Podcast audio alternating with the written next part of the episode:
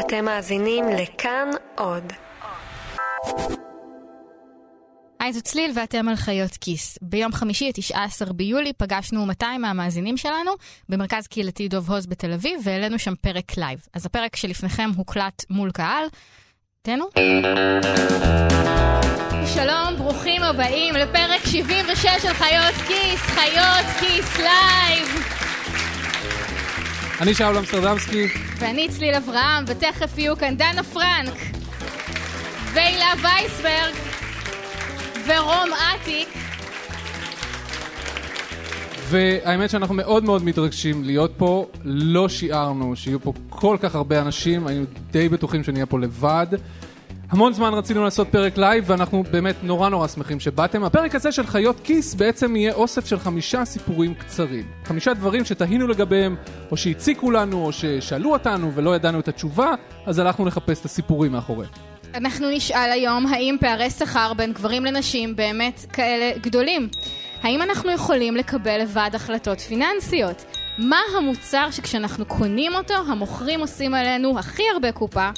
כמה זמן פנוי יש לנו? וגם נענה על חידה מסתורית שקשורה למשחק ילדים ישן, שנקרא מונופול. כל אחד מהדברים האלה זה בעצם משהו שהציק לאחד מאיתנו ורצינו לחקור אותו ולדבר עליו. מה שהציק לדנה פרנק זה שהיא עובדת הרבה יותר מדי.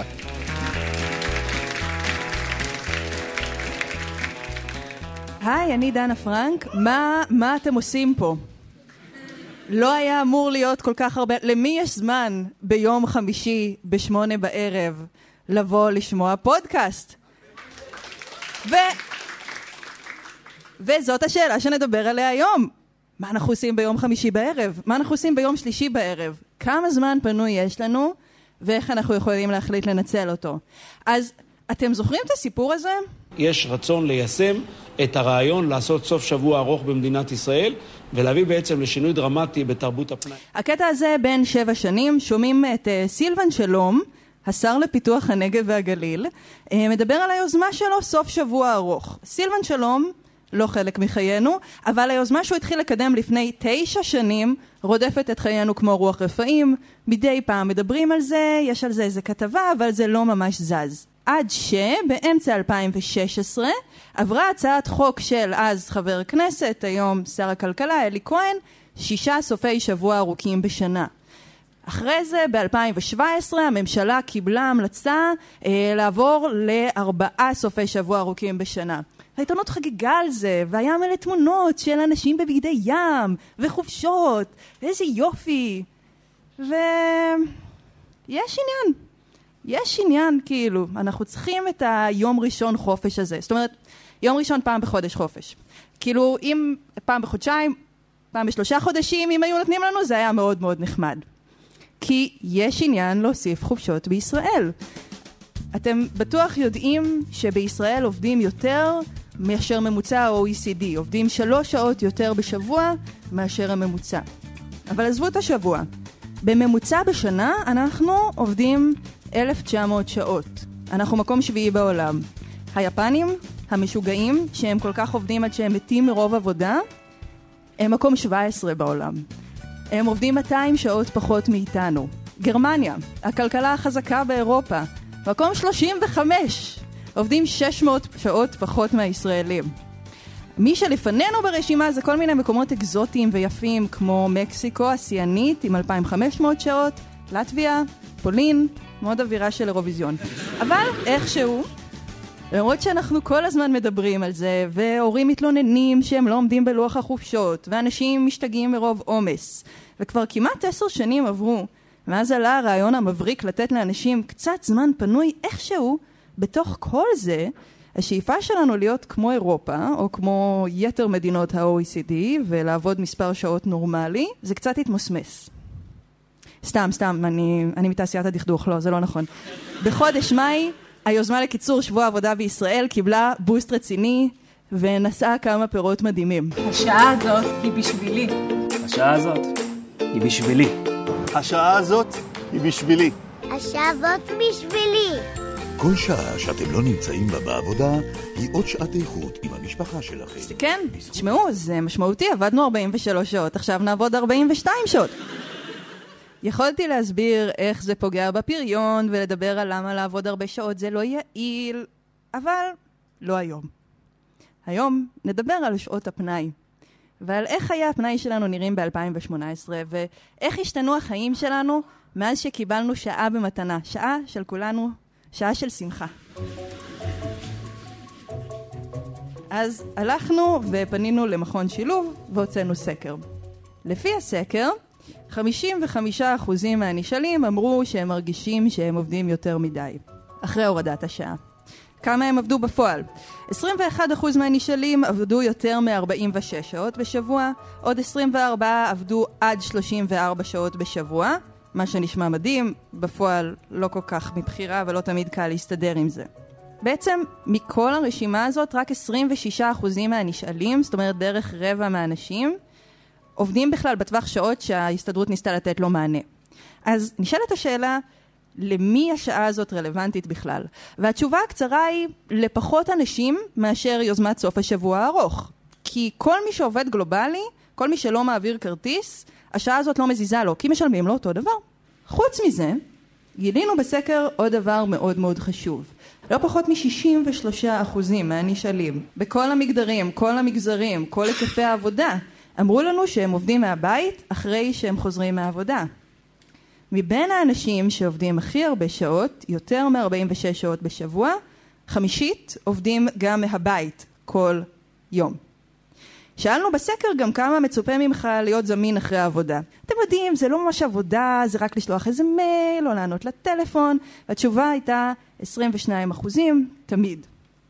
וזה מלמד אותנו משהו חשוב.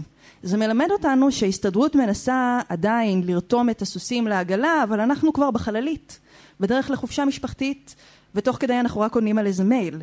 שבוע העבודה השתנה דרסטית, זה פשוט לא רלוונטי להסתכל יותר על רק מה שקורה במשרד. אז בואו נעשה רגע סיכום ביניים. 55 אחוזים עובדים יותר מדי. 63 אחוזים עובדים גם מהבית. 59 אחוזים רק עונים למיילים בקטנה כשהם מנסים להשכיב את הילדים. מה הורדת השעה הזאת עזרה לנו? עכשיו, אם אתם הורים, יכול להיות שאתם אומרים, שמעי, אולי אני עונה למיילים תוך כדי, אבל שעה שאני עם הילד שלי, שעה שאני עם הילד שלי. וזה אחלה. אז שאלנו בסקר, מה הייתם עושים עם עוד זמן בשבוע? היו אנשים שאמרו שהם היו מקדישים אותו לילדים. זה פשוט הגיע במקום שישי. המקום הראשון היה עוד זמן לזוגיות. המקום השלישי היה לעשות עוד ספורט. המקום הרביעי היה לטייל בטבע. להקדיש זמן לילדים מגיע למקום שישי. אז יש לנו כל מיני שאיפות למה היינו יכולים לעשות עם כל הזמן הפנוי הזה שמדי פעם נותנים לנו רק להריח ומיד מרחיקים אותו מאיתנו. השורה התחתונה היא אבל שאם לא יורידו את כמות העבודה זה לא יעזור לנו אם ימשיכו לקצץ בשעות העבודה. אנחנו נעשה את אותם דברים. פשוט לא ישלמו לנו עליהם. בואו נחזור רגע אבל שנייה אחת בכל זאת לנושא הגדול שלנו שהוא פנאי. בסקר 55% מהנשאלים אמרו שיש להם שעתיים או פחות ביום שבהם הם יכולים להחליט מה לעשות. תחשבו על זה רגע, זה החיים שלנו, לא יהיה עוד, ויש לנו פחות משעתיים ביום. השעתיים האלה הם בניכוי כל הדברים שאנחנו עושים כי אנחנו חייבים לעשות. קיזזנו את התור בסופר, קיזזנו את הפקקים, קיזזנו את הזמן עם הילדים. עד שעתיים ביום זה הזמן שיש לכם לבוא להרצאה של הפודקאסט שאתם אוהבים, או לקרוא ספר, או לטייל בטבע. וזה לא חייב להיות ככה. כלומר, זה יכול להמשיך ככה, וגם יכול להיות שיום אחד ההסתדרות תחליט שהגיע הזמן ללחוץ על הגז ולהוריד את כמות שעות העבודה בישראל בעוד קצת. אבל האמת שבלי להגדיל את הפריון, להפחית את העומס הרגולטורי ולשפר את הטכנולוגיה שאנחנו משתמשים בה במקומות העבודה שלנו, ובלי ליצור הפרדה ברורה בין שעות העבודה לבין הזמן שאנחנו מבלים לא בעבודה, השיטות האלה לא ממש יעזרו. ואנחנו נמשיך לעבוד לא יעיל, כמו במדינות לא יעילות אחרות. תודה רבה.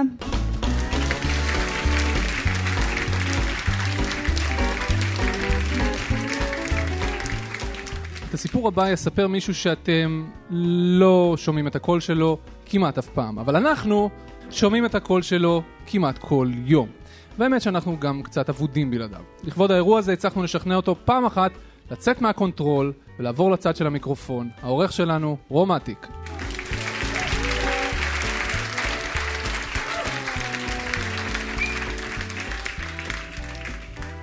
היי, מה העניינים?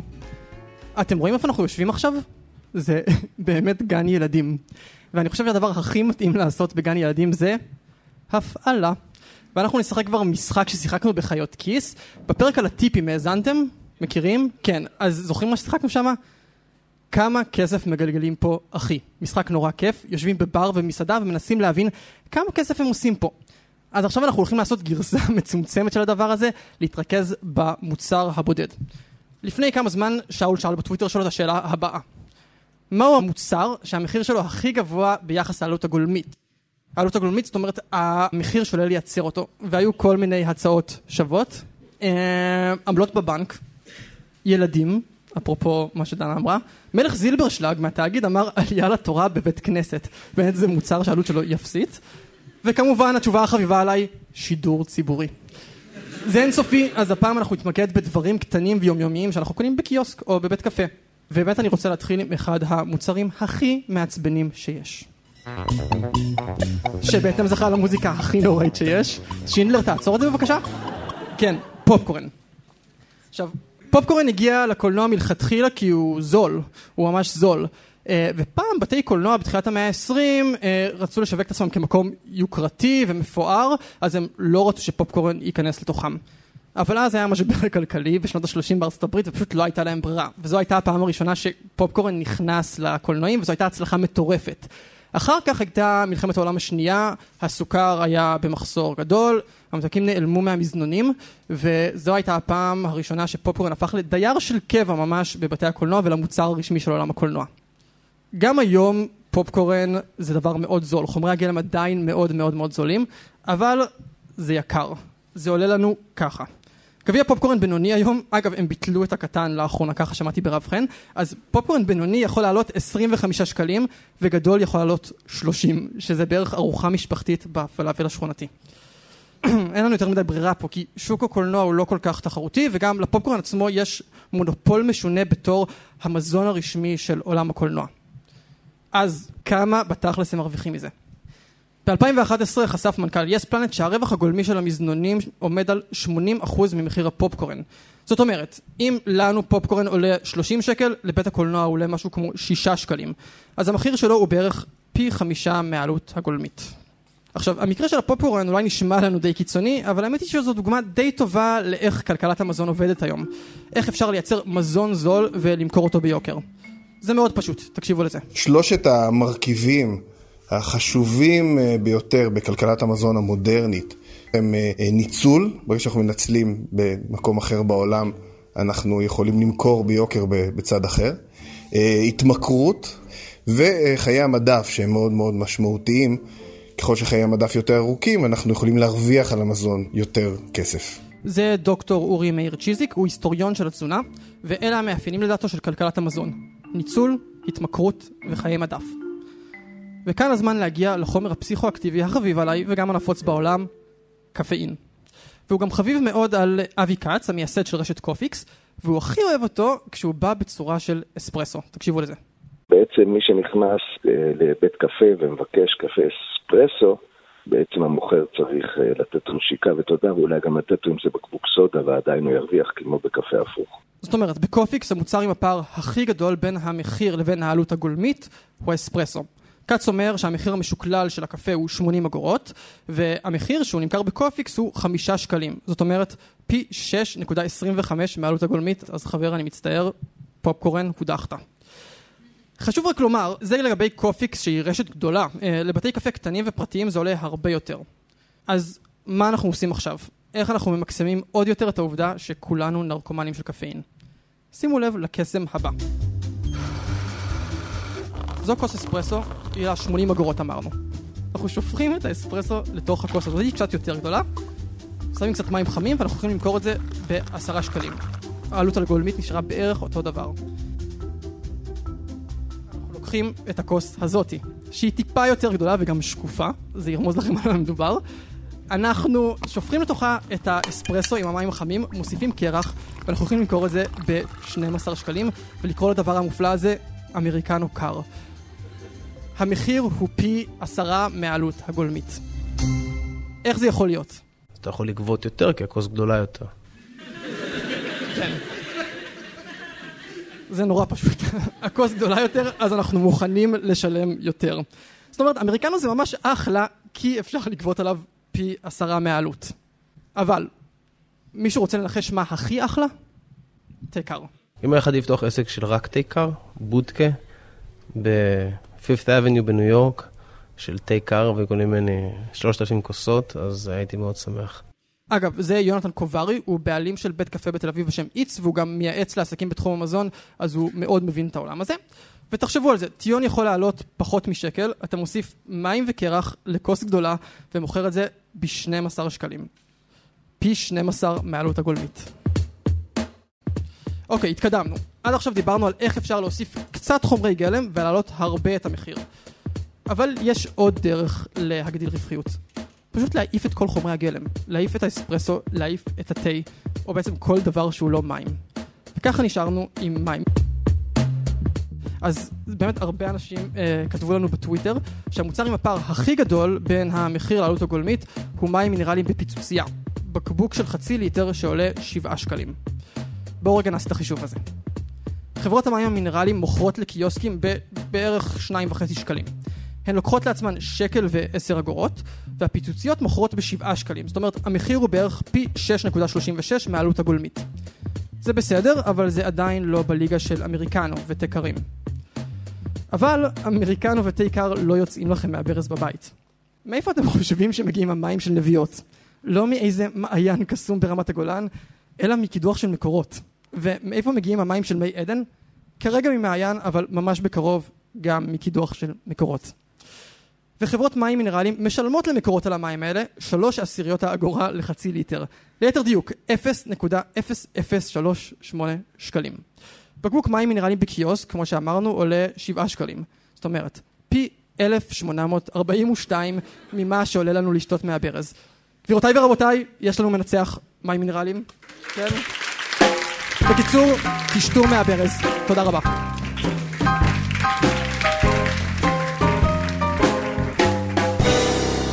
הנושאים שיוצא לנו לדבר עליהם המון בחיות כיס זה פערי שכר בין גברים לנשים.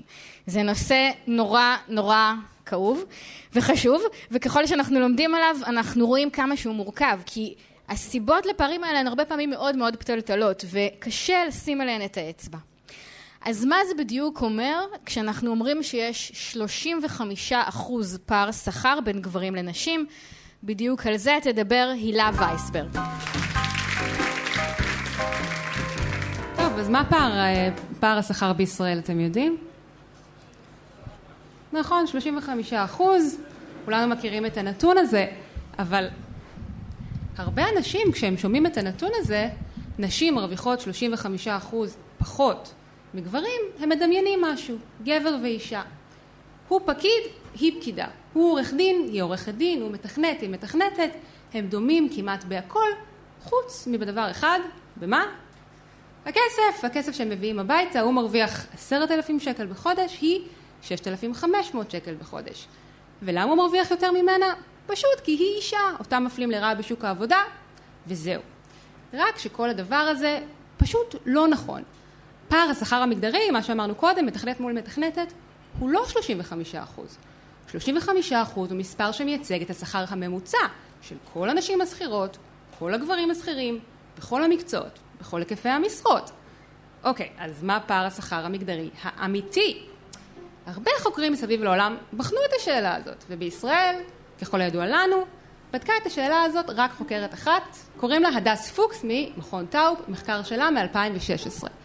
היא ניתחה הרבה מאוד נתונים לגבי עובדים ועובדות בישראל, רמת השכלה, מקצועות, שעות עבודה, מאפיינים אישיים ודמוגרפיים, אפילו ציוני בגרות ופסיכומטרי. ומה היא מצאה? בואו נדבר על אקדמאים, גילאי 29 עד 31, פער השכר הבסיסי, הזכרנו את זה קצת קודם, זה די דומה, 30 אחוז. אבל היא מצאה שכמעט 80 אחוז מהפער הזה הוא מוסבר. 80% מוסבר, אפשר להסביר אותו. מה הם ההסברים? הסבר עיקרי של יותר מ-50%, בחירת מקצוע. דבר ראשון יש לנו את התחום של החינוך, ש- שהוא תחום שהוא מאוד נשי והוא ממשיך להיות נשי. כלומר, גם היום 80% ממי שלומד חינוך היום הם נשים, מהמם. זה לא משהו שמשתנה. ומהצד השני יש לנו את התחום שהוא היום הכי רווחי במשק, תחום ההייטק, ההנדסה, מי שלומד מדעי המחשב, שגם זה נשאר תחום מאוד גברי. אוקיי, הבנתם את זה? נשים להוראה, גברים להייטק, אנחנו 2018 ועדיין הוא מרוויח יותר ממנה פשוט כי הוא מתכנת, הוא מהנדס והיא מורה או אחות. אוקיי, מה עוד? יש עוד הסברים. 30% מהפער מוסבר בידי שעות עבודה, מה לעשות, גברים עובדים יותר מנשים בממוצע, ועוד 13% מוסברים בידי ציוני בגרות ופסיכומטרי. למה? כי נשים מקבלות ציונים יותר נמוכים בבגרות במתמטיקה ובחלק הכמותי בפסיכומטרי, ומתמטיקה הוא, מה לעשות, כרטיס כניסה די מבטיח לעולם ההייטק, המקצוע היותר רווחי במשק. טוב, אז בואו נגיע לפואנטה. מה פער השכר אחרי שמנטרלים את כל המשתנים האלו, את כל ההסברים האלו? יש לכם אה, הימור? נכון, שישה אחוזים, שישה אחוזים אחרי שמנטרלים הכל, אז בואו נתרגם את זה לכסף, הוא מרוויח עשרת אלפים שקל בחודש, והיא 9,400 שקל בחודש, עדיין פער, אבל זה לא ה-30 אחוז שדיברנו עליהם קודם, והמספר הזה כבר משתלב עם מחקרים שנעשו בחו"ל, והם ממש בדקו עובד לצד עובדת, אנשים באותו תפקיד, באותו מקום עבודה, למשל מחקר מ-2015, הם ניתחו משכורות של 20 מיליון עובדים מרחבי העולם, וכשזה הגיע לעובד מול עובדת באותו תפקיד, באותה חברה, פער השכר כבר היה אחוז וחצי. אחוז וחצי, ומחקר אחר מ-2016 שבדק אותו דבר, מצא שפער השכר בארצות הברית הוא 5.4 אחוז, אז אנחנו מדברים על פער שכר, כן, אותו תפקיד, אותה חברה, של 2 עד 6 אחוזים. ועכשיו בואו נשאל, אוקיי, יש לנו את הפער הזה, הוא לא עצום, אבל הוא עדיין קיים, מאיפה הוא נובע? אחת הסברות בהקשר הזה היא שנשים לא יודעות, או לא טובות, או לא אוהבות, לנהל משא ומתן על שכר.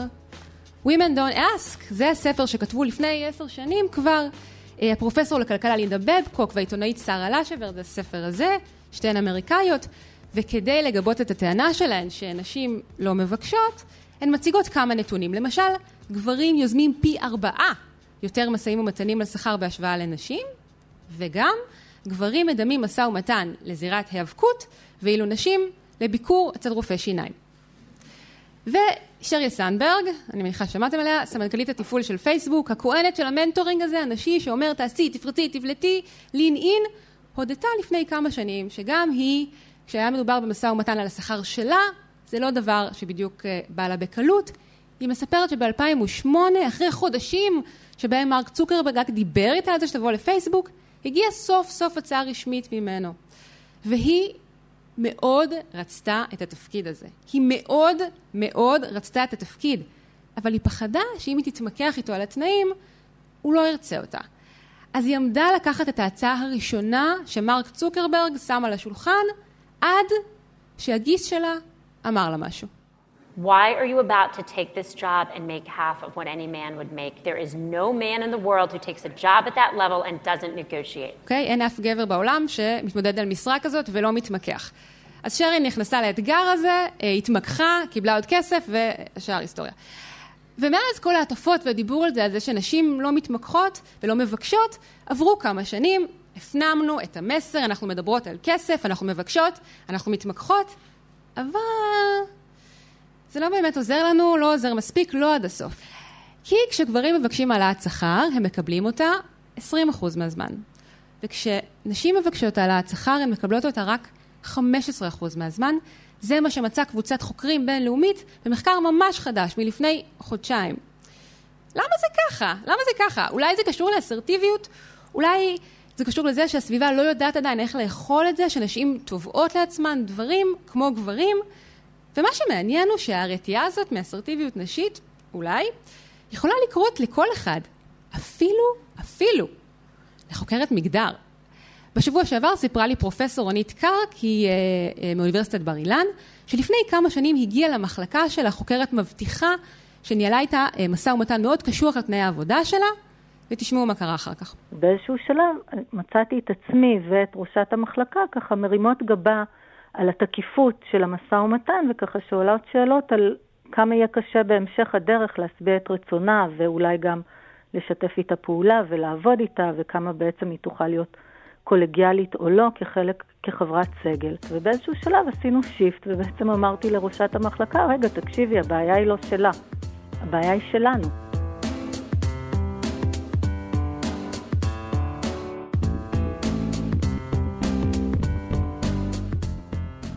אתם יכולים להניח שהיא התקבלה למחלקה והפי אנד וזה. טוב, אז פער השכר בינו לבינה, ששניהם נגיד יוצא השקעות, הוא לא 35 אחוזים, רחוק מזה, כנראה מדובר על פער שכר של אחוזים בודדים. אז כשאנחנו מדברים היום על תקרת הזכוכית, זו תקרת הזכוכית. אנחנו מבקשות ואנחנו לא מקבלות, לא באותה מידה. אז אפשר להתאמץ ולשבור אותה, אבל צריך שמישהו גם יהיה שם בצד השני. אז אם אתם מעסיקים, תהיו מודעים לזה. בפעם הבאה שגלית, שם גנרי, באה לבקש מכם העלאת שכר, תחשבו רגע, אם גבר היה מדבר אליי באותה אסרטיביות, האם הייתי נותן לו את ההעלאה הזאת? ואם כן, תנו אותה.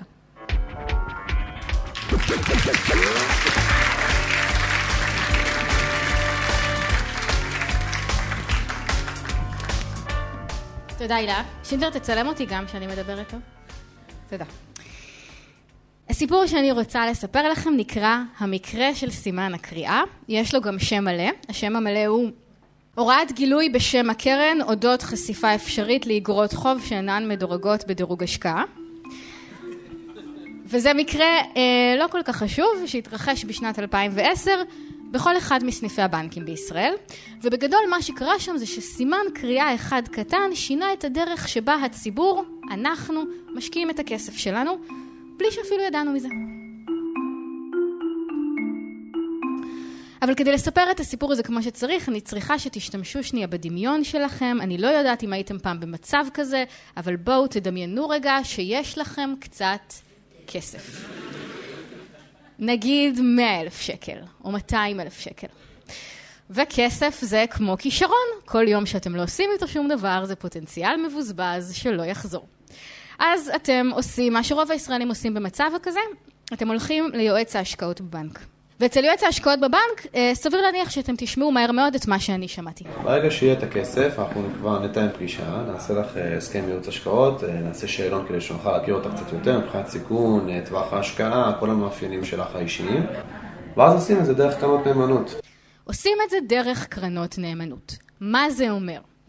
תאורטית, בעיקרון, היועץ בבנק יכול להסתכל על כל המניות בארץ ועל כל המניות בעולם ולבחור את המניות שהכי מתאימות לי. אבל בדרך כלל הוא לא יעשה את זה. בדרך כלל הוא יגיד, הנה יש פה קרן נאמנות, זה כמו סלסילה כזאת שיש בה הרבה מניות, בואי נשקיע בקרן הזאת וככה נוכל בעצם להשקיע בכולן. וכדי לבחור איזה קרן נאמנות, הדבר העיקרי שיועץ ההשקעות מחפש לדעת עליי זה כמה סיכון אני מוכנה לקחת. אז מה שהוא עושה זה, הוא כותב במערכת של המחשב, אחרי שהוא שואל אותי כמה שאלות, צליל היא מאוד חרדתית, אם יהיו ירידות בבורסה והיא תפסיד כסף, היא לא תישן בלילה, צריך לקנות לה משהו סולידי. ואחרי שהוא עושה את זה, הוא מקבל רשימה שנראית בערך ככה, בחרתי לכם את השמות הכי יפים, תשמעו. הראל פיה מניות נסדק מגודר מדח, מטח 4B, איילון אקסטרים דולר פי 3 0F, מגדל מניות פינטק פלוס 4D, קסם אקסלנס עוקבת מרכיב נזילות דולרי, הבנק הבינלאומי FSD, פסגות אג"ח ישראל ללא מניות.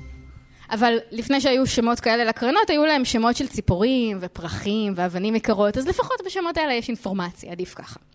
בכל מקרה הוא מסתכל על הרשימה הזאת והוא אומר, זה, זה הכי מתאים לך. איך הוא עושה את זה? בעיקרון הוא יכול לפתוח את התשקיף של כל אחת מהקרנות האלה ולראות מה מדיניות ההשקעה שלה, כמה מניות יש בה, כמה אג"ח, כמה היא חשופה למטח, אם אלה מניות בארץ או בחו"ל, ולפי זה להבין כמה היא מסוכנת ולהתאים אותה לי.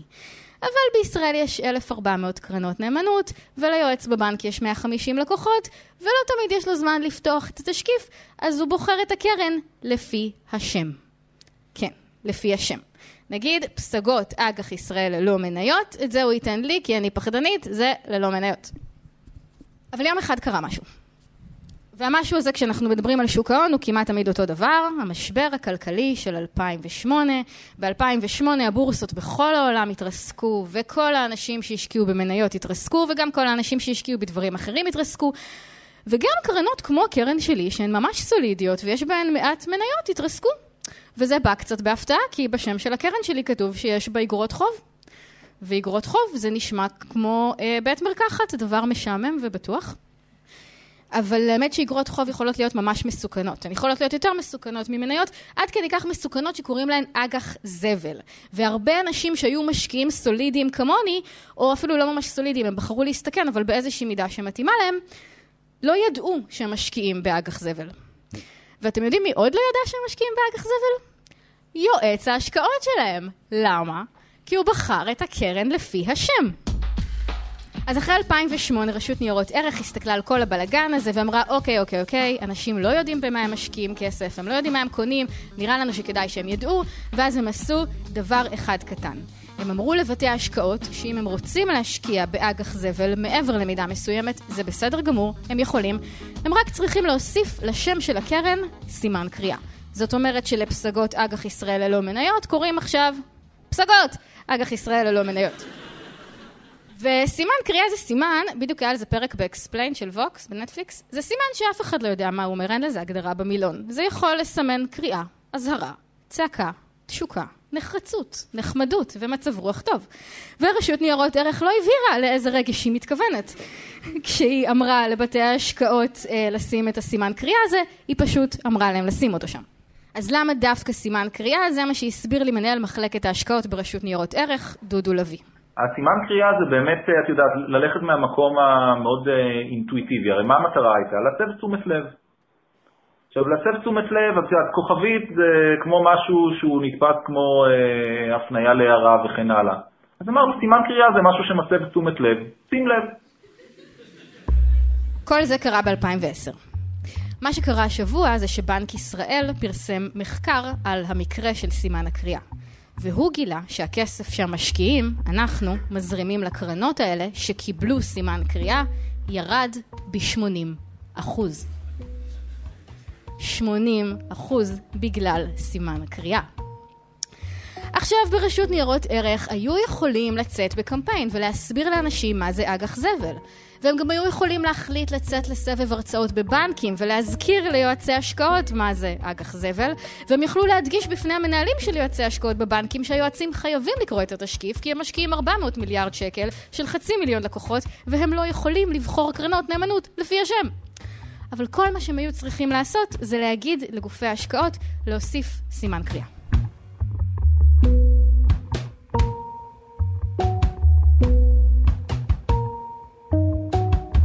קוראים לזה מערכת תומכת קבלת החלטות. והסיבה שאני מספרת לכם את כל זה היא לא כדי שתדעו לקרוא שמות של קרנות נאמנות, למרות שזה נורא נורא נורא מעניין. הסיבה שאני מספרת לכם את זה היא שהעולם מלא במקומות שבהם צריך סימן קריאה קטן. זה נקרא בכלכלה נאג', דחיפה. זה מונח שטבע כלכלן בשם ריצ'רד טיילר, הוא זכה בשנה שעברה בפרס נובל. ומה שטיילר אומר זה כזה דבר. טיילר מבחין בין שתי תפיסות עולם בכל הנוגע לקבלת החלטות, ליברטריאנית ופטרנליסטית. ליברטריאנים מאמינים בבחירה חופשית. אנשים הם לא מטומטמים, יש להם חופש לבחור, צריך לתת להם את כל המידע והם יקבלו החלטה.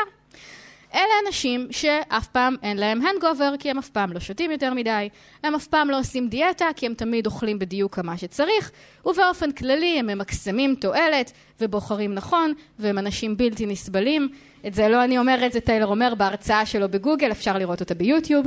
אבל יש את שאר האנשים. אותנו. כי תראו, לי לקח איזה שלושה ימים ללמוד את העניין הזה של קרנות השקעה ואג"ח זבל, ולקח לי עכשיו איזה שבע דקות להסביר לכם את זה, וגם דילגתי על מלא דברים, אבל גם אם אני ואתם לא היינו יודעים על זה שום דבר אף פעם, עדיין סביר להניח שהכסף שלנו כבר לא מושקע שם, פשוט כי יש שם סימן קטן. והסימן הקטן הזה הוא חלק משינוי גדול שקורה לאט לאט בעולם הפיננסים מאז 2008. בעולם הזה רשויות ורגולטורים מתחילים להבין שהם לא יכולים לשים את המידע באיזה PDF באינטרנט ולהגיד הכל שם, כל אחד יכול לקבל החלטה מושכלת. הם מבינים שהם צריכים להבין איך אנחנו רואים את זה ומה אנחנו מפספסים כשאנחנו רואים את זה ושזו אחריות שלהם למצוא את הסימן הנכון ואת התו הנכון כדי להעביר את המסר. ריצ'רד טיילר קורא לזה ארכיטקטורת בחירה. כי בכל מקרה שבו אתם בוחרים משהו, אתם הולכים באיזשהו בניין שמישהו בנה ומכוון אתכם לבחירה הזאת. אתם הולכים לבנק, מישהו החליט שיש שם יועץ השקעות, מישהו בנה את המערכות שהוא יעבוד איתן, מישהו קבע כמה ישלמו לו ולכמה לקוחות הוא יצטרך לעזור בחודש. וזו ארכיטקטורת בחירה שמכוונת אותו ואתכם לבחור בסופו של דבר להשקיע את הכסף שלכם בקרנות לפי השם שלהן. אגב, מי שעבד פעם בבית קפה או במלצרות יודע מעולה מה זה נאג', מה זה דחיפה קטנה, זה השאלה, עוד משהו עם זה? וכל הסיפור הזה מעלה שאלה שהיא קצת קשה, כי דווקא יש משהו מאוד ערכי ומאוד יפה בלהגיד שאנשים הם לא מטומטמים.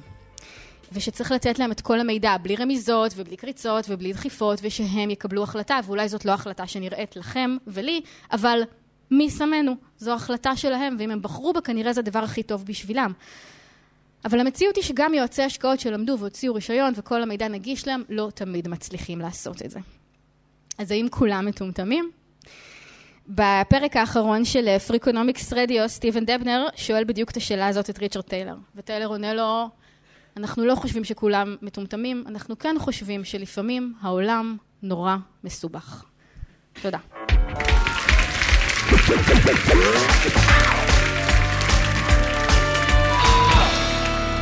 השאלה שמטרידה אותי קשורה למונופול. קודקוד שלום. שלום, הגעתי למשחקי קודקוד. נכון. שלום, אני רוצה לדבר עם מי שאחראי על המונופול. הסיבה שהתקשרתי לקודקוד היא כי בערך לפני שנתיים הרסתי לבן שלי את המונופול. להגיד אני אלון אמסטרדמסקי. תציג את עצמך.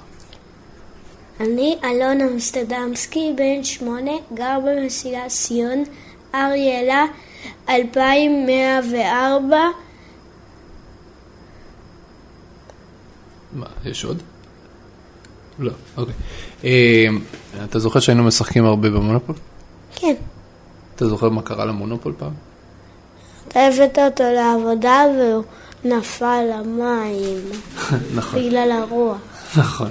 זה הבן הבכור שלי, אלון. אלון מאוד אהב את המונופול הזה. במקור זה היה המונופול שלי. כשהייתי קטן, יום אחד מצאתי אותו בבית של אמא שלי, הבאתי אותו הביתה, הכרתי את זה לאלון, והילד לגמרי לגמרי נדלק. יום אחד לקחתי את המונופול לעבודה לצלם איזה סרטון, זה היה מתחת לבניין אלקטרה בתל אביב. פתחנו את הלוח, סידרנו את הכל, ואז פתאום בא הרוח השובב והעיף המון המון שטרות והמון קלפים ישר לבריכה שיש שם מתחת לבניין. וזו הייתה בעיה. כי לי אישית לא אכפת מהמונופול הזה, אבל לבן שלי כן. אז מה עושים? הלכתי לחנות הצעצועים הקרובה למקום מגוריי וקניתי מונופול חדש, מונופול קלאסי. הבאתי אותו הביתה, הראיתי לו שהנה, אבא מתחשב ברגשות שלך ילד, ולכאורה הסיפור הזה נגמר. אבל אז, כשפתחנו את הקופסה והוצאנו את הלוח, קרה משהו ממש ממש משונה. קנינו אחד חדש וגרוע יותר. גרוע יותר? כן, הקודם היה יותר טוב. במה הוא היה יותר טוב? נראה לי יותר טוב. אז זהו שהילד צודק. בלוח החדש חלק מהערים זזו קצת, אחרות נעלמו לגמרי והוחלפו, וגם חלק מהרחובות השתנו. ובעיקר בעיקר, מה שבאמת היה הכי הכי מוזר, זה שהעיר הכי יקרה על הלוח השתנתה. ובתכלס לא הייתי שם לב לזה בכלל, אילולא הבן שלי ממש ממש לחוץ לקנות את העיר הכי יקרה על הלוח. הוא חייב להשיג את הרחובות האלה, כי הילד קלט איכשהו שהתשואה עליהם גבוהה באופן בלתי פרופורציונלי לכל יתר הרחובות על הלוח. בכל אופן, בלוח הקודם שהיה לנו, הישן מפעם, הרחוב היקר ביותר היה הטיילת באשקלון. ואילו עכשיו, בלוח החדש, הרחוב היקר ביותר על הלוח, כבר לא היה הטיילת באשקלון, אלא רחוב דיזינגוף בתל אביב. וכל אדם נורמטיבי אולי היה עובר לסדר היום על השטות הזאת, אבל זה המשיך להפריע לי איכשהו. ואז כשהגיע הערב הזה של חיות כיס, היה ברור לי שאחת ולתמיד, אני מוכרח להבין מי הדיח את אשקלון מהבכורה. וחשוב מזה, איך לעזאזל הטיילת באשקלון הגיע להיות הרחוב היקר ביותר על הלוח מלכתחילה. ולכן התקשרתי למשחקי קודקוד. שלום, אני רוצה לדבר עם מי שאחראי על המונופול. מה זאת אומרת עם מי שאחראי על המונופול? אני, לי קוראים שאול, אני עיתונאי ברשות השידור, אתם, אתם משווקים את המונופול, נכון? נכון. יופי. אני רציתי לדעת, העיר הכי יקרה במונופול זה תל אביב, אבל אוקיי. פעם זה היה אשקלון, ואני רציתי לדעת למה החליפו. אה, תראה, למען האמת, אין, זה לא משהו שאנחנו עושים, זה משהו שאתה יודע, מונופול זה של חברה עולמית, אוקיי? כן. זה של חברת אסברו. אתה יכול לשלוח לנו את זה ב- בפנייה באתר שלנו, כן. ויחזרו אליך ממחלקת שיווק. מונופול הוא משחק אמריקני עם היסטוריה מרתקת, אני עוד אחזור אליה בהמשך. מה שאתם צריכים לדעת בשלב הזה הוא שהזכויות על המונופול באמת שייכות לחברת הסברו העולמית, ושמי שמחזיק בזיכיון של הסברו לשווק את המונופול בגרסה העברית שלו, היא חברת המשחקים קודקוד. רגע לפני שניתקנו, עדי, המוקדנית של קודקוד, אמרה פתאום, אני יכולה להגיד לך שכאילו מההיגיון שלי, אני לא רוצה להגיד, את- אתה עיתונאי ואני לא רוצה שת, ת, כאילו שלא תצטט אותי כי זה לא באמת תשובה של חברת קודקוד, אבל אתה יודע, שינויים כאילו, יכול להיות שבאמת בעבר אה, אשקלון מותגה ב... אה, בעבר גם הייתה אה, העיר ערד במונופול. היום נכון, היא כבר לא קיימת. נכון. אה, אז יכול להיות שבאמת הייתה איזו גרסה כזאת אה, שנתנו איזה דגש לאשקלון, אבל לדעתי זה בגלל שתל אביב היא העיר הכי יקרה. ואני רוצה שתזכרו את הסיפור הזה של ערד שנעלמה מהלוח, כי אני עוד אחזור אליו בהמשך. בכל מקרה, במקום למלא את הטופס ולחכות שיחזרו אליי, הלכתי לחפש מי זה אלי, סמנכ"ל השיווק של קודקוד שהיא הזכירה. התברר שקוראים לו אלי דגני, ושהוא מאוד מאוד ותיק בחברה.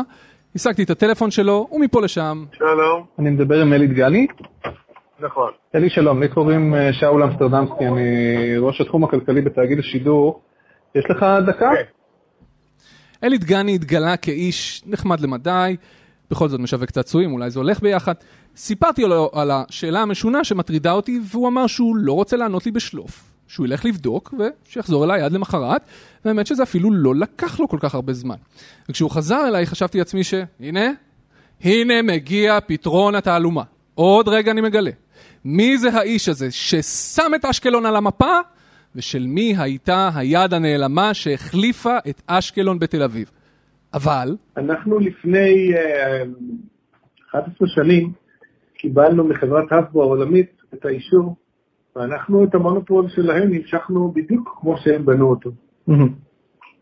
כך שאין לנו יד ורגל בכל מה שמופיע פה בערים בכלל. מה שאלי דגני הסביר לי זה שחברת קודקוד היא לא זו שעשתה את השינויים האלה, כי היא פשוט לא רשאית לעשות את השינויים האלה. ושאם אני רוצה לדעת מי כן עשה אותם, אני צריך ללכת לחפש מישהו שעבד בנציגות של הסברו ישראל, לפני שקודקוד היו אחראים על הסיפור הזה. וזה היה מאוד מאוד מאכזב. כלומר, מצד אחד, התקרבתי בשלב אחד לפתרון התעלומה. עכשיו כבר היה ברור שהשינוי הזה קרה אי שם בשנות ה-90, לפני 20 שנה ויותר. אבל מצד שני, עוד לא מצאתי את הפתרון. לכן ביקשתי מאלי שיחבר אותי למישהו שעבד פעם בהסבו ישראל, הנציגות המקומית של החברה העולמית, שפעלה פה לפני שקודקוד קיבלה את הזיכיון לשווק את המשחק, וככה, אחרי כמה גישושים, הגעתי לעופר.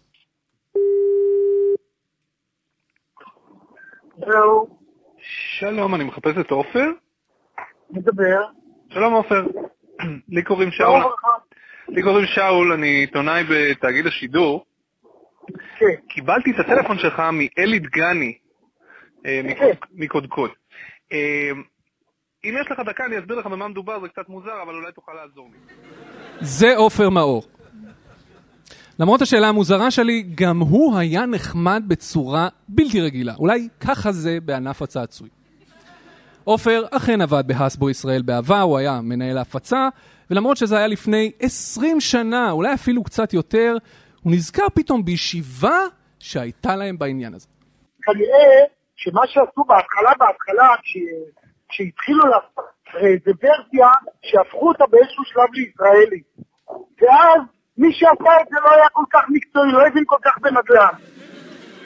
ואז מה שלי בלט זה לא היה אשקלון דווקא, זה היה רחוב סמילנסקי בנתניה שהיה מאוד יקר. אוקיי. ואז, ואז באנו ואמרנו, חבר'ה, עשינו ישיבה, ואז אמרנו, זה לא הגיוני, זה לא מסתדר עם מחירי הנדל"ן הנכונים היום בארץ. אז, ואז שינינו. אני חייב להגיד שבנקודה הזו רווח לי קצת, כי השיחה עם עופר נתנה לי להבין שאני לא לגמרי משוגע, אוקיי? עובדה, הוא זוכר. הייתה ישיבה, החליפו. אבל איך הטיילת באשקלון הגיע מלכתחילה להיות הרחוב היקר ביותר על הלוח? את זה הוא לא זכר. זה קרה לפני תקופתו, כלומר, ממש, ממש, ממש, ממש מזמן. אבל, אל ייאוש, כי יש מישהי שאולי תדע. רוני. רוני גלבוע. שלום. שלום, אני מדבר עם רוני. נכון. רוני שלום, לי קוראים שאול אמסטרדמסקי, אני עיתונאי בתאגיד השידור הישראלי. אה, קיבלתי את הטלפון שלך מעופר מאור. אה, כן. אני ממש ממש מקווה שתוכלי לעזור לי, כי אני כבר עברתי כמה אנשים וכולם בסוף הצביעו אלייך. השיחה עם רוני גרמה לי להבין שהסיפור הזה עם המונופול זה סיפור הרבה יותר מסובך ממה שחשבתי. המונופול הומצא ממש בתחילת המאה ה-20 על ידי אישה בשם אליזבת מגי. היא לא קראה למשחק הזה מונופול, אלא משחק בעל הבית, The Landlord Game. ובמקור הוא בכלל היה משחק מחאה נגד בעלי הון של תחילת ארצות הברית המודרנית, אנשים כמו ג'יי פי מורגן למשל. למשחק שלה היו שתי גרסאות, אחת מונופוליסטית ואחת לא מונופוליסטית. והרעיון שלה היה לחנך ילדים שבדרך הלא מונופוליסטית כולם מרוויחים. בהמשך, אחרי שהפטנט שלה פג, מישהו בשם צ'ארלס דרו שהכיר רק את הגרסה המונופוליסטית, לקח ומכר אותה לאחים פארקר והיתר היסטוריה. כך שבניגוד לתוכנית המקורית של מי שיצרה את המשחק הזה, יצא שמאז ועד היום מיליוני ילדים ברחבי העולם, כולל הבן שלי, לומדים שהמטרה היא להיות מונופול ולהרוויח מלא כסף על חשבון אנשים אחרים, ואתם תופתעו לדעת באיזו מהירות ילדים מפנימים את המסר הזה. היום אגב, למונופול יש המון המון גרסאות עם כרטיסי אשראי ומיליון המצאות אחרות, וכמו למדינות אחרות, המונופול עשה עלייה גם לישראל. ואם יש בקהל הזה אנשים מבוגרים ממני, ויש כאלה, הם כנראה זוכרים שכשהם היו קטנים, היה להם מונופול ששילמו בו בלירות, או שהם שיחקו במשחק כזה בשם ריכוז, שדמה שתי טיפות מים למונופול. אז זהו, שמסתבר שריכוז והגרסה עם הלירות והדיסקונטאי הצעיר ועוד מלא וריאציות כאלה, מסתבר שזו מחילת הארנב של משחקי הילדים. כי מסתבר שמאז שהמונופול עשה עלייה לישראל, הוא לא השתנה בכלל, לא פה ולא בעולם. מאז הגרסה הראשונה של המונופול לא שינו אותו. את הלוח הקלאסי לא שינו אותו. בארצות הברית, אני מתכוון. נכון, של, של אז הרחוב הכי יקר בארצות הברית זה ה-Boardwalk באטלנטיק סיטי, שהיום זה ממש לא משקף את המצב אה. הנדל"ני של ה... אוקיי. אוקיי, ובלונדון למשל זה פארק ליין, שזה גם לא ממש רלוונטי ל... אבל כאילו מהפעם הראשונה שיצרו גרסה באיזושהי שפה או באיזושהי מדינה, לא שינו את זה מאז. אבל רגע, אם מאז שהמשחק נכנס למדינה כלשהי הלוח שלו לא משתנה אף פעם, אז איך יכול להיות שלי בתור ילד היה לוח שבו הטיילת באשקלון הייתה הרחוב היקר ביותר, ואילו היום דיזינגוף בתל אביב הוא הרחוב היקר ביותר. מה שאתה מדבר עליה עם אשקלון וזה, זה היה חיקוי אה, ללא רישיון מחברת האם בעלת המוצג, אבל זה קרה בשנים שבהם כל הנושא של אינטלקטואל פרופרטי לא היה בכלל רלוונטי, בטח פה בארץ. אהה. אה, לא ידעו איך, אתה יודע, בכלל לא ידעו במה מדובר. רגע, מה? אז רגע, את רוצה להגיד לי שלא שינו את אשקלון, אלא שמה שהיה לי זה פשוט לא היה מונופול? נכון. אבל היה כתוב איזה מונופול, אני לא, אני לא גנב, כאילו, מה, קניתי מונופול פיראטי? נכון, ולא ידעת, כי בכלל המושג הזה לא היה קיים, נכון? נכון? וואו. כן, כן, כן. אבל רגע, רגע! עופר מאור זוכר שהייתה ישיבה! הם ישבו! הם החליפו רחובות! הוא זוכר את זה! זה קרה! הוא, הוא ממש זכר משהו ספציפי, הוא אמר היה איזה רחוב סמילנסקי בנתניה, שאף אחד לא הבין מאיפה הוא... כן, כן, כן, זה נכון, לא, זה, אז אני יודעת על איזה ישיבה הוא מדבר, כן, אנחנו לא שינינו את, ה, את הקטע של תל אביב וחיפה וירושלים, שהן מופיעות שם כאילו בתור שלושת הערים היותר אז את זה לא שיניתם? אבל לגבי השמות של הרחובות בערים, אנחנו כן דנו, אה. כי היו רחובות שפשוט לא זיהינו אותם, והיינו צריכים אה, אתה יודע, להתאים את זה לרחובות יותר אה, אקטואליים. אז רגע, אבל אז- זה המקסימום גמישות שהיה לנו, לא החלפנו את הערים, אלא... כן. בנקודה הזו כבר באמת הייתי ממש המום. מסתבר שהמשחק, המונופול, שאני שיחקתי בו בתור ילד, זה שאחרי זה שיחקתי עם הבן שלי כשהוא היה קטן, זה היה מונופול פיראטי. זה היה פייק מונופול. חיקוי ישראלי משונה לדבר האמיתי. אף אחד מעולם לא הוריד את אשקלון מהלוח, כי אף אחד מעולם לא שם את אשקלון על הלוח. אני מודה שמסיום השיחה שלי עם רוני, קצת איבדתי את זה. במשך כמה ימים פשוט סירבתי להרפות מהעניין. התחלתי לחפש ברשת תמונות של לוחות מונופול. וכשהתחלתי לחפש תמונות, התחלתי להבין שרוני גלבוע צודקת, כי כל לוחות המונופול שמצאתי נראו אותו הדבר, כמו לוח המונופול שיש לי היום. בכולם, תל אביב היא העיר היקרה ביותר, לפניה חיפה, לפניה ירושלים, לפני זה רמת גן, לפני כן נתניה וכולי וכולי, עד העיר הזולה ביותר על הלוח, אילת. שאלתי גם אנשים בטוויטר, ואנשים שלחו לי תמונות של לוחות המונופול הישנים שלהם. חלק ממש, ממש ישנים. ובכל פעם אותו סידור, תל אביב היקרה ביותר, אחר כך חיפה, ירושלים וכולי וכולי, אף אחד מהלוחות האלה לא נראה כמו שלי. זה הסידור המקורי שעלה לישראל אי שם בשנות ה-60 או ה-70, ומאז הוא לא השתנה.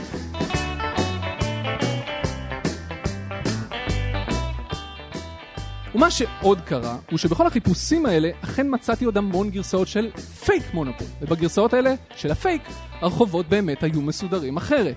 באחת הגרסאות היה אפילו חצי האי סיני, ובחלק מהגרסאות היו קיבוצים. רק שכל הגרסאות האלה היו חיקויים מובהקים, כלומר, לאף אחד לא היה יכול להיות ספק שזה לא המונופול המקורי. זה פשוט לא נראה אותו דבר. אבל שלי כן. ההוא עם הטיילת באשקלון בתור הרחוב הכי היקר ללוח, שלי ממש נראה כמו המונופול המקורי. בלוח שלי, העיר היקרה ביותר היא אשקלון. הרחוב היקר ביותר הוא הטיילת באשקלון, אחריה תל אביב, אחר כך ירושלים, אחר כך חיפה, אחר כך אילת, באמצע טבריה, אחר כך קריית שמונה, והעיר הזולה ביותר על הלוח? ערד, ולא אילת. ואתם זוכרים את השיחה הראשונה שלי עם המוקדנית של קודקוד, עדי? בעבר גם הייתה אה, העיר ערד אה, במונופול. נכון. היום היא כבר לא קיימת. תראו מה זה. אפילו המוקדנית במשחקי קודקוד, החברה שמשווקת את המונופול הישראלי, היה לה בילדות כנראה את הפייק מונופול שהיה גם לי. ורק אחרי השיחה שלי עם רוני גלבוע שמתי לב למשהו קצת מוזר. במרכז הלוח, במקום שיהיה כתוב פשוט מונופול, כתוב מונופול המקורי. וזה, תסכימו איתי, קצת מעורר חשד. אתה לא כותב על משהו המקורי, אלא אם כן הוא זיוף. אז בשורה התחתונה, התעלומה נפתרה. לפחות בחלקה. במונופול המקורי האמיתי, העיר היקרה ביותר בישראל הייתה ונשארה תל אביב. אבל, איך הגיע הטיילת באשקלון להיות הרחוב היקר ביותר בפייק מונופול שהיה לי? לזה, אני מצטער, אין לי תשובה. אולי, אולי היוצר האלמוני של הפייק מונופול שלי פשוט גר באשקלון, והטיילת המקומית נראתה לו כמו הדבר הכי יוקרתי בעולם. אני לא יודע. אבל, אם אתם מכירים מישהו שמכיר את המישהו הזה, אנא ספרו לי, כדי שנוכל לסגור את העניין הזה אחת ולתמיד. תודה רבה.